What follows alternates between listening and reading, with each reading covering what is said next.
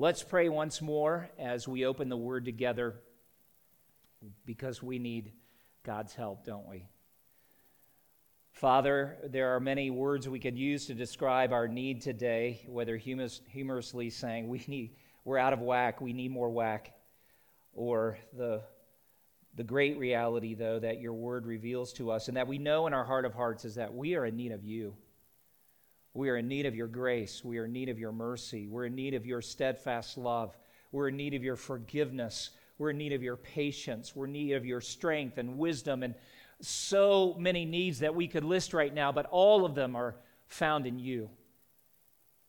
And how thankful we are that when we were dead in our trespasses and sins, and because of the great mercy with which you loved us, even when we were in that desperate and dead condition, you sent your Son and you rescued sinners like us.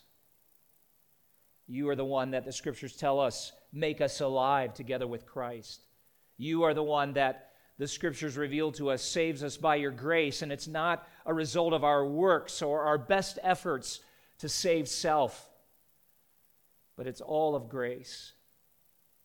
And if you would have that kind of compassion upon us while we were dead in our trespasses and sins, then we are confident that even on this day, as redeemed ones, you have uh, great grace and mercy and compassion in store for us. So pour it out upon us right now, we pray. Give us eyes to see your truth as it is. Give us ears to hear your truth as it is. Give us hearts that are tender and obedient and receptive. Oh Lord God, this kind of sight and hearing and heartbeat must come from you. We do not have the capacity to manufacture it in ourselves. So come, Lord God, and help us. We pray in the name of Jesus Christ, your only Son, our only Savior. Amen. Well, open your Bibles, please, to Jonah 3. If you're using one of the Bibles provided there from the seat rack in front of you, and you're not sure where you could find Jonah, it's on page 775. 775. And it's one of the minor prophets getting toward the end of the Old Testament. So you could even find Matthew, uh, if that's an easy book for you to find, the first book of the New Testament, and then start flipping backwards. You will probably hit Jonah in short order. So to this point, we have seen God hear the cries of desperate sailors and heard God hear the desperate cry of a prophet who had been tossed into the sea, who came to the doors of death but God had mercy upon him and saved him. And we're going to see God again coming to the rescue of an entire city that is in desperate shape and coming to the rescue of Jonah a second time. And I am mindful that God loves to rescue and often rescues people who aren't even looking to be rescued. I had had enough. I had suffered long at the hands of my sisters I was completely misunderstood by my parents, underappreciated by my friends, and felt unknown, as I'm sure I was, and insignificant to most of the world. And so at the tender age of eight, I decided I was going to run away. And so I found a little black athletic bag that my dad kept in the top of his closet, and I gathered a few essential items that I thought would help any eight year old making his way independently into the world. And I left my room, went down the stairs through the little kitchen, out the back door of the rental house that we lived in at that time. And my sister Beth, one of three sisters, she's four years older than I, was there in, in that kitchen area and said, Where are you going? And I responded, I'm running away. And she had the temerity to laugh in my face which simply confirmed in my mind what I had already determined and justified in my heart. I was underappreciated and certainly not loved as I deserved to be loved. And so I was more determined than ever, misunderstood as I was, that I would leave. And I think she said as I went out the doors, You'll be back. And then she kind of followed me and stood in the doorway. And I went through the backyard and went to the chain link gate uh, and it was padlocked. I suspected that, so without the key, I had to climb up the six foot fence, and I made it to the top and dropped that little satchel to the ground below me and scurried down the backside of the fence and hit the ground. and glanced back at my sister who stood in the doorway and she was shaking her head and smiling. And I felt like I was being mocked rather than rescued. It angered me that she could be so indifferent. Uh, and in my little eight year old world, I was suffering deeply and, and just needed to move on. And so our house sat on uh, the side of an alleyway between two paved streets, and the street we lived on was Wilton Street, and the, the street behind us uh, was at the end of that alleyway. And so I began walking down that alleyway, and it probably took all of 90 seconds or two minutes uh, to, to come to the end and where that alley dumped out onto Robinson Street. And I remember standing there and kind of looking one way and looking the other, and then thinking to myself, where will I go, really? What will I do? And I promptly turned around and went home.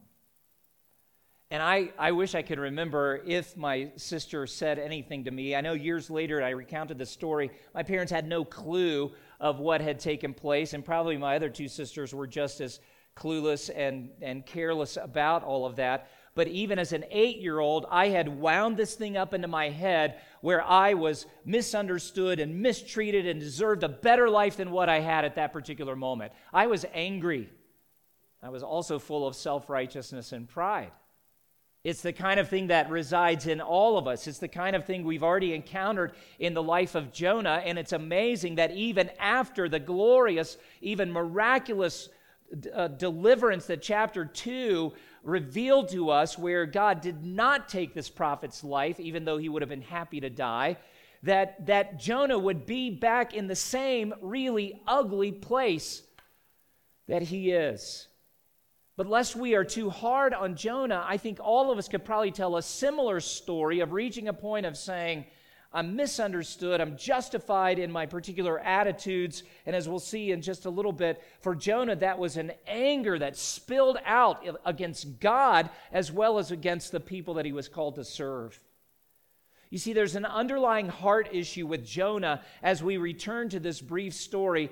And God's great compassion, though it's being poured out upon sailors, such as we've already seen, and though it's going to be poured out upon a large city of, of idolatrous rebels, Jonah remains the central figure that you feel like God is more intent on rescuing him than any of us would have imagined. God is more intent on rescuing Jonah than even Jonah desires.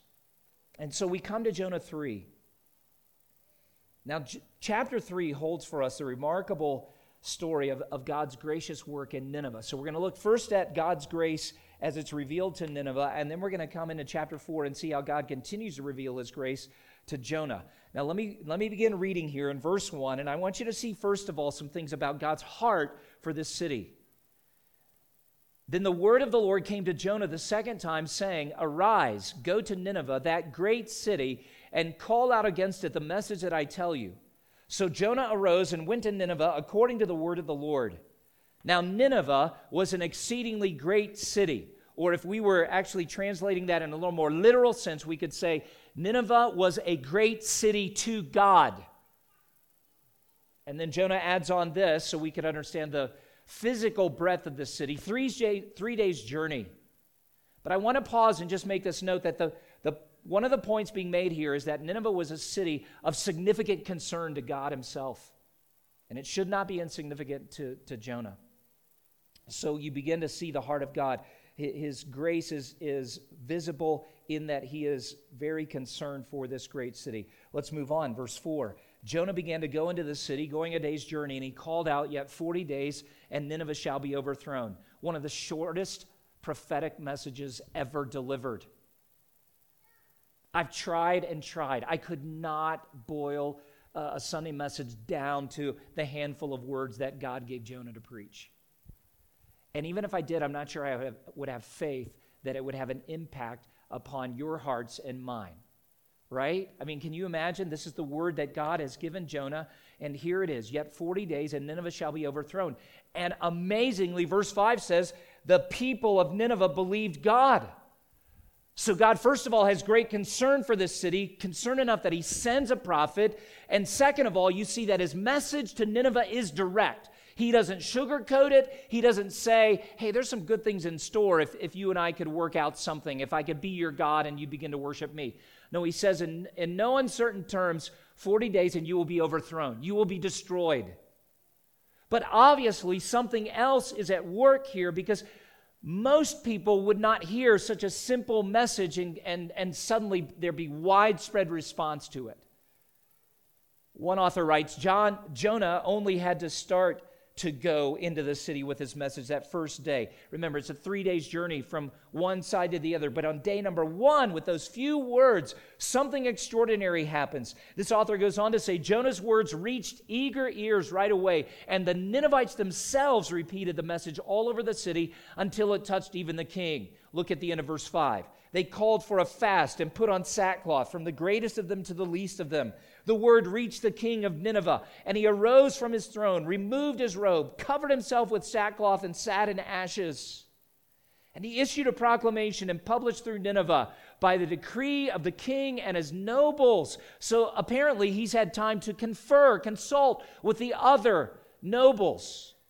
And they put together this decree. Things are happening at such a rapid pace, nobody could fathom this kind of work of God.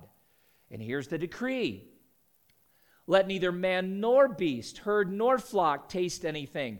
Let them not feed or drink water, but let man and beast be covered with sackcloth, and let them call out mightily to God. Let everyone turn from his evil way and from the violence that is in his hands. Now, that little word turn that you see in verse 8 is a term that you will find used throughout the Old Testament that has specific reference to repentance. And when God uses that word turn, he is indicating not just a change of mind or even of heart, but actually of life. And the king is calling for this kind of radical change. May I just interject this that genuine repentance toward God and toward our sin will always demonstrate itself, uh, sometimes in radical expressions of sorrow, but always in a genuine change of life. That's why we don't measure the, a person's repentance simply in terms of what might be said. We wait to see what kind of life change there is. And if some of you are wrestling with sin this morning and saying, but, but I do feel badly about it, I do feel sorrowful, we're, we're all going to be happy for feeling badly and sorrowful, but the real question will be are you going to make any necessary change? It's the mark of repentance.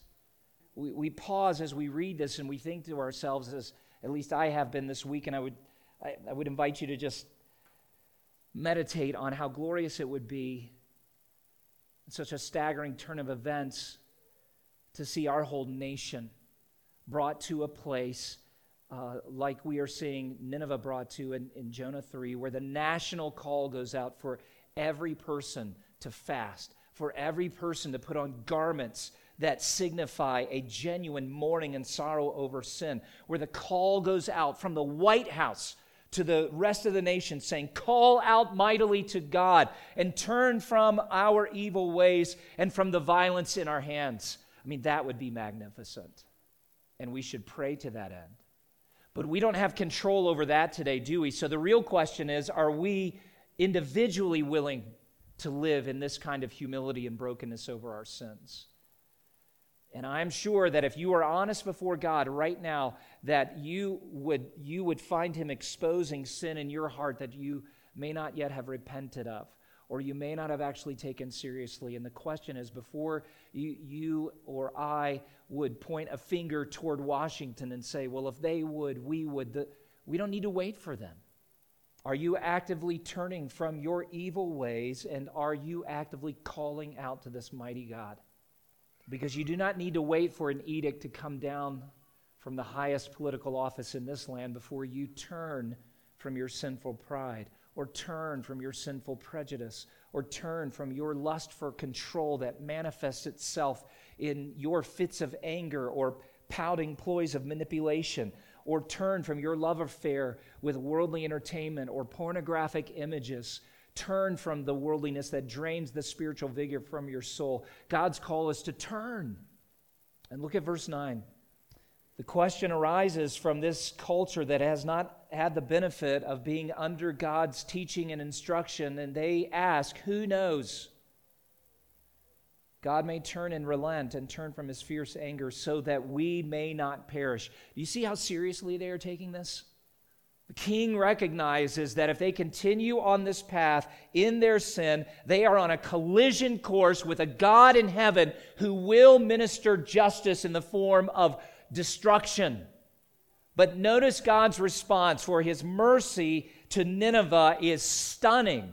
Verse 10 says that when God saw what they did, how they turned from their evil way, he relented of the disaster. So God sees the visible signs of repentance, but deeper than that, he sees what's taking place in the heart, and he actually ceases. It's like he brings this, this train of justice, the, those freight cars loaded with wrath and destruction for Nineveh. He just puts it all on, on hold, stops it. And he relents of the disaster that he said he would do to them, and he did not do it. What a moment. Do you know the prophet Jeremiah recorded the words of God in Jeremiah 18, 7 and 8? Listen to what the Lord says, not just to Nineveh, but to the nations of the earth. And this is his word for us today. If at any time I declare concerning a nation or a kingdom that I will pluck up and break down and destroy it, and if that nation concerning which I have spoken turns from its evil, I will relent of the disaster that I intended to do to it. There's the hope. We, we need to stop praying for a political resolution to what plagues America at this particular moment. We need to stop praying for political solutions between our nation and other nations of the earth that are at odds or governments that are that are that are bringing about great injustice even persecuting. We need to pray for a heart change. The kind of gracious work that God did in Nineveh. Because our God says, I will relent of the disaster if that nation turns from its evil. But can I say it's foolish for you and me to pray for God to do that nationally when we are unwilling to repent of our sin and turn from it? 2 Peter 3, verse 9 tells us the Lord is not slow to fulfill his promise, as some count slowness. And Peter has in view the particular promise that, that Christ will return and bring all things to a conclusion or some have questioned, and it's been going on for 2,000 years now where's the Lord? Why doesn't He come back? Why doesn't He rescue us? Well, here's the answer He is patient toward you, not wishing that any should perish, but that all should reach repentance. It's the reason he gave Nineveh 40 days from the time Jonah first entered the city and began to proclaim the coming destruction. 40 days to repent, and they did, and God relented. And aren't you glad that God has not come in in swift, deserved justice to give all of us what our sin merits? Andrew read a portion of 1 Timothy 2 at the outset of the service, and I want to remind you that our prayers for God's blessing are ultimately tied to his desire, as, second, as 1 Timothy 2 4 says, that all people would be saved and to come to the knowledge of the truth. We should be praying for peace in this nation, not because we want the good life, the comfort of life. We want the stock market to bounce back and we want to be able to get our kids in school again. Although those are not bad things, ultimately it's about the salvation of those who are perishing. God is gracious and merciful in ways we cannot fathom, but this story puts it on beautiful display for us. And we may be as confident in our day as Jonah should have been in his day, that, and was in one sense, we'll come to in just a moment, that, that God's desire is, is not only to relent, but beyond that, to work in ways of forgiveness and reconciliation and rescue and salvation. Nineveh experiences a great awakening, and it's all the result of God's grace. Well, God's not only gracious to Nineveh, but chapter 4 reveals how gracious he is to Jonah. Look at verse 1 of chapter 4. It displeased Jonah exceedingly, and he was angry. Now, I got to tell you, as a preacher of the gospel of Jesus Christ, I've prayed long and hard that I could see a great awakening. I'm not even asking God to make me the catalyst of it. I just read of some of these great awakenings in church history and such and think to myself, oh, can you imagine what that must have been like? So I'm, I, part of me says, I don't get this. But then I also say, yeah, there is Jonah in me, and there's plenty of self righteousness within me that does relate to Jonah's here. But Jonah's displeased. That doesn't quite convey how strong an emotional response he has to this. That phrase, it displeased Jonah, in a very pedantic translation, would read like this It was evil to Jonah. You're ascribing evil to God, Jonah? Yeah, in his heart. That's what's underneath this anger. So, this is not mild irritation. In Jonah's world, this is a great disaster that's unfolding in Nineveh. His Hebrew nationalism is driving his heart and soul at this moment. It's not the grace of God that he's experienced that is paving the way for his heart to respond. He's burning in anger. And then look at verse 2. He prayed to the Lord and said, Oh Lord, is not this what I said when I was yet in my country? Well, they never, he never recorded that conversation back in chapter 1. But apparently, there were previous prayers and conversations between Jonah and God where Jonah was probably trying to negotiate that initial call. I don't want to go to Assyria. If I go to Assyria and preach this message, here's what's going to happen. So then he goes on from that point and says, That is why I made haste to flee Tarshish. Therefore, now, O Lord, please take my life from me, for it is better for me to die than live. And look at this next phrase For I knew that you are a gracious God and merciful, slow to anger, and abounding in steadfast love and relenting from disaster. I mean, that's the point where you're like, seriously, what is wrong with this guy? Not only is he a, a displeased prophet, as verse 1 says, but now his words reveal that there's a disconnected theology from the world he's living in. It's not incorrect theology, is it?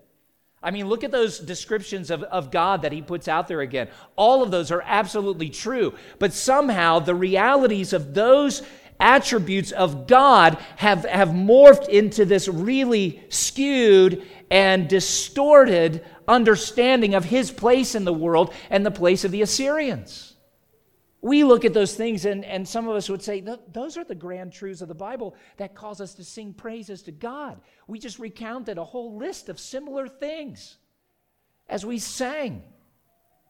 Eh, those are the great truths that cause us to hum sometimes sweetly to ourselves while we're going about our daily tasks or chores. I mean your mind settles on these great attributes of god and, and and there's generally speaking joy or praise or comfort or encouragement. Jonah's angry. Aren't these the truths that compel us to pray for our nation, for our neighbors, for our friends and family who are apart from Christ? Aren't these the truths that are supposed to motivate us to sacrif- sacrificial service and risk taking mission?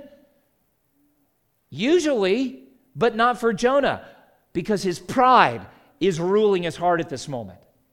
His self interest and self righteousness is absolutely in control.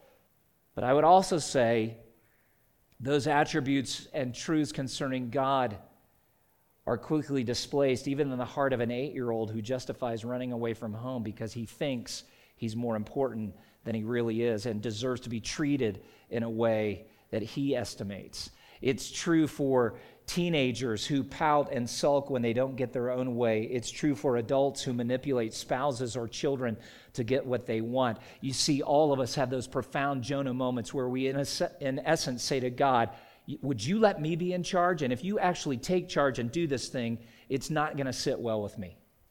Jonah believes God should have acted in a different way. And he seems to be happy to let God know it. But aren't you glad that God loves Jonah and us too much to let us continue in this kind of anger?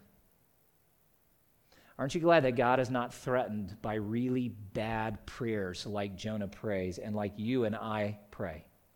And God goes back to the heart. Look at verse 4. He's going to probe Jonah's heart with a pointed question. He's done this before, hasn't he? There are really significant questions that emerge in the book of Jonah. But here's another one. Verse 4 The Lord said, Do you do well to be angry? Jonah, do you have a right to be angry? And it appears the way this unfolds that Jonah is giving God the silent treatment. I've been there before, have you? God, I don't want to talk about this. Just leave me alone. Verse 5 says Jonah went out of the city and sat to the east of the city and made a booth for himself there. He sat under it in the shade till he should see what would become of the city. He's ticked, but apparently he's still holding on some hope that maybe Nineveh's repentance won't last and God will come and just like nuke the place. But that's not what happens, is it? Look at verse 6 because God has not only begun to probe Jonah's heart with a pointed question, he is exposing Jonah's heart through, through his own personal little disaster. Now, I would put that in quotation marks if I were handing you notes that were printed out, because from our vantage point and from God's, it's not actually a disaster, but Jonah feels like what he's experiencing is a true disaster. So follow along as I read the next several verses. Verse 6 Now the Lord God appointed a plant. Remember that word? We've encountered that before. God appointed the storm, God appointed the fish. Now he appoints a plant and made it come up over Jonah that it might be a shade over his head to save him from his discomfort. So Jonah was exceedingly glad because of the plant. But when dawn came up the next day, God appointed a worm that attacked the plant so that it withered. When the sun rose, God appointed a scorching east wind, and the sun beat down on the head of Jonah so that he was faint, and he asked that he might die and said, It is better for me to die than to live. But God said to Jonah, Do you do well to be angry for the plant? Oh, and now Jonah's ready to talk. And he said, Yes, I do well to be angry, angry enough to die. This dude needs a spanking, doesn't he? God, in his grace, has removed the source of Jonah's comfort in order that he might expose the heart in particular, the evil of pride and the evil of his prejudice that cause him to hold the opinions that he does, to pray the prayers that he's praying at this particular moment, and to maintain a rebellious attitude. Look at verse 10. And the Lord said, You pity the plant for which you did not labor, nor did you make it grow, which came into being in a night and perished in a night. And we know exactly where this is going, don't we? That Jonah feels more pity for a plant that provided shady relief from a scorching wind than he feels for the 120,000 people who are exposed to the scorching wrath of God's judgment that's coming. You know, sometimes the loss of our personal comforts and protections are designed by God to expose what's really in our hearts. I can't help but think that he's doing that very thing through this whole season of COVID. He's just turned our lives upside down, and there are many routines that provided a sense of shelter and comfort for us. And now we're, we're being stretched and tested. And I'm not saying that everything that comes out of you, you know, is sinful and needs to be repented of, but I'll guarantee you that you, like I, could recall some things in recent months and say, Oh, Lord God, forgive me. Because what I said or what I did or even what I thought was rebellion toward you. And what God is revealing to Jonah is that his heart is as far from God's heart as Tarshish is from Nineveh. Now, let me pause right here and say, isn't it even more glorious that God would use a prophet with a bad attitude to bring about such a powerful awakening in a pagan city like Nineveh?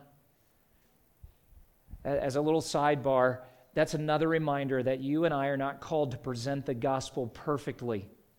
We should make every effort to have a clean heart toward God and pure motives in evangelism. But it's not about perfect people presenting a perfect message, it's about a great God going to work in the world. So there's some consolation for those of you who really do have a sincere heart and desire to serve God and you just want to be faithful. And, and you're saying, is the, is the problem me? It could be, but unless the Holy Spirit is making your sin really plain and, and obvious, don't, don't spend a lot of time there. Just go forward in faith. Go back to this story, and now we come really to the conclusion.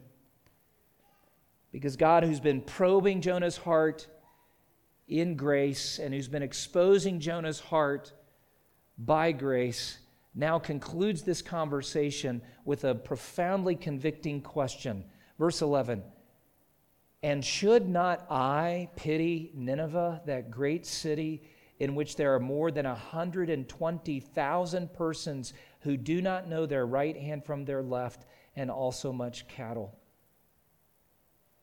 A quick correction. First, uh, sermon I preached in this little brief series, I, I indicated to you that the 120,000 who can't tell left hand from right hand probably has reference to children. I actually think it's just reference to the whole population. It, it could still be that, but just after more reflection and even seeing the direction of God's uh, of God's conversation with Jonah and considering the context and even some historical data, it seems like it's probably the entire population. And the point may even be stronger and more profound to so, show the pity in God's heart because these people are so corrupted by their sin that they actually cannot make a morally straight decision. That's his point. And that actually moves God's heart, not to anger, but pity. That heartens me. Because realistically, if you take that, that question at face value, should God pity any of us as our sin is truly known to Him? And, and if you are answering from just the, the law of God and the justice of God, you would actually say, no. We deserve judgment. We deserve to perish for our sins. We deserve full condemnation. We deserve torment.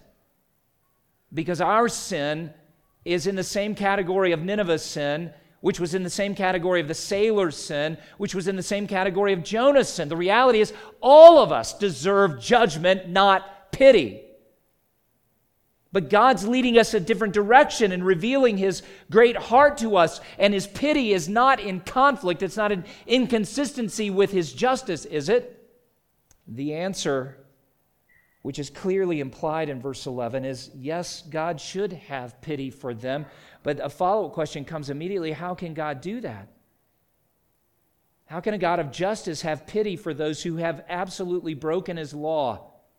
And that's where the scriptures from Genesis forward, even to this point, have been pointing us to the coming Redeemer, the one who would be the substitute sacrifice for sinners like us the Messiah as he is revealed in the Old Testament, Christ as we know him from New Testament ter- terminology, Jesus whose name means he will save his people from their sins. And there's a, there's a beautiful statement of Christ from the cross that mirrors the same pity that resides in the heart of God as he speaks to Jonah and he awakens Nineveh to their sins and he rescues those sailors. As Jesus hung on the cross, he cried, Father, forgive them. They don't know what they do. Or to put it in Jonah's terminology, Father, they can't tell their left hand from their right hand. Sin has worked such a comprehensive woe in their souls that even if you gave them the choice at this minute, at this moment, in their own strength and understanding, they won't choose the right way. We must intervene. And aren't you glad that God had pity and has pity to this day? The cross of Jesus Christ and the sacrifice of his life is the definitive expression of his compassion for evil and violent people like those at Nineveh, of proud, self righteous prophets like Jonah, of eight year olds and adults who worship at the altar of self centered idolatry. He is the expression of God's compassion and the hope of our rescue. Now, look at verse 11 with me again. You read to that point, and you know, you kind of want to go, what, is that it? I turn the next page and it says Micah. And what happened? Truth be told, we don't know. Because even the details of the story, how it played out in Jonah's life, what happened to the king of Nineveh and, and all of his subjects there in the city, that's not actually the great point. The great point of the story that you and I must carry out of this is that God is great in compassion. Your sin is serious, mine is serious, but God has compassion to meet it. You and I should repent of our evil, whatever form it takes. But as we do, God hears and answers. You and I should carry the message of His coming judgment, but also offer the hope of His present forgiveness and salvation to those who will receive it. We should go into cities like Nineveh and communities that, that we live in and call the people to believe. So the point is not to tell us how it all played out. The point is to say, look at your God. There's hope for us right now in this day. There's hope for this nation. There's hope for your marriage. There's hope for your child. There's hope for your mom or your dad. There's hope because God, in His grace, is greater than we are in our deepest, ugliest sin. Several thoughts that come to my mind when we reach the end and say, What do we do now with Jonah? And I don't mean with him as the prophet, I mean with this book, with God's truth as it's given to us. Some of the big thoughts would, would, would be these. First, don't ever run away from God. For starters, you can't get away from Him, right? More importantly, don't run because He's actually everything you need. Your sin may seem insurmountable at this point, but there's greater grace in God than there is sin in you. Turn to Him, not away from Him. And as you turn to Him, confess the pride of your heart, confess the prejudice. Those are two big things that God has brought out uh, through the life of, of Jonah. Don't continue to stew in your self righteous anger. Ask God to take away that anger and give you a heart full of pity. A good question to ask, and I've been asking it in the course of these last several weeks. Lord, are there any individuals or even groups of people that I would be happy to see you just wipe off the planet? If I'm really honest, there are some groups that are so troubling to me that I kind of wish God would get them. But that's where God comes through a story like this and says, Is your heart aligned with mine, or is your heart more aligned with your political views, your conservative values, your financial framework and worldview. And that's where I have to be honest, as, as God would have you to be honest before Him and say, what, what really is driving me? Is it the gospel itself? Is it the character and nature of God? Is it His heart? Or do I have some alternative influence that really is shaping my thoughts and my responses and even my desires?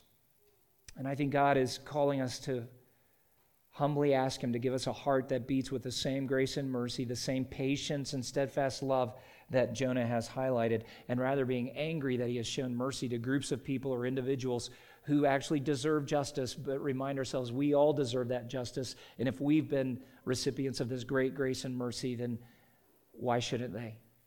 And that actually leads me into just a call again to pray. Pray for our city.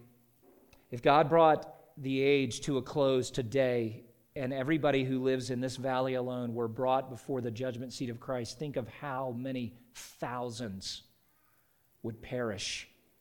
But think of how powerful this story is in reminding us that God is deeply concerned about great cities like Nineveh and Salt Lake and Portland and New York and Chicago and Miami and Dallas and all around the world. And the last thing I would encourage you to, to think through is the privilege and opportunity we have to call out to this current culture and say, turn to Jesus, turn to Jesus. A heart like God's means a heart of pity and compassion, not a heart of anger, not a heart of self righteousness, not a heart of vindictive punishment, a heart of grace. Let's pray together. Father, how thankful we are for your great heart. Thankful that you have revealed yourself to us in the lives of ordinary people, people who struggle in the same, same ways we do. And we ask that you would take this word and sanctify us with it, that we would be convicted of our sin so that we might turn away from it and turn to you, the living God, that we might be humble and honest and that we would be motivated by the cross of Jesus Christ. How thankful we are for a Savior who cries from that dying place, Father, forgive them. They don't know what they do. For a God who says, Should I not have pity over 120,000 who don't have the moral capacity to choose the right?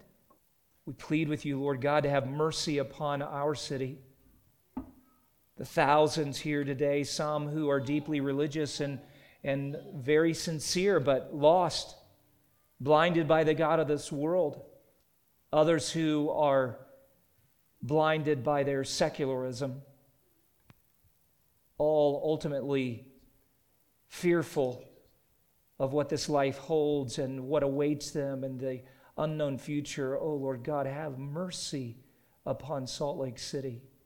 Have mercy upon Utah. Have mercy upon our nation. Have mercy upon this world. And stir our hearts that we may know you as you are. We are thankful for gospel hope. Thankful for those, Lord, who have served and committed themselves so sweetly one to another. Pray for your protection, not for our comfort or ease, but ultimately for the testimony of Christ in this community. Thank you for those guests who have come to be with us today and for the blessing they are and the honor it is for us to host them.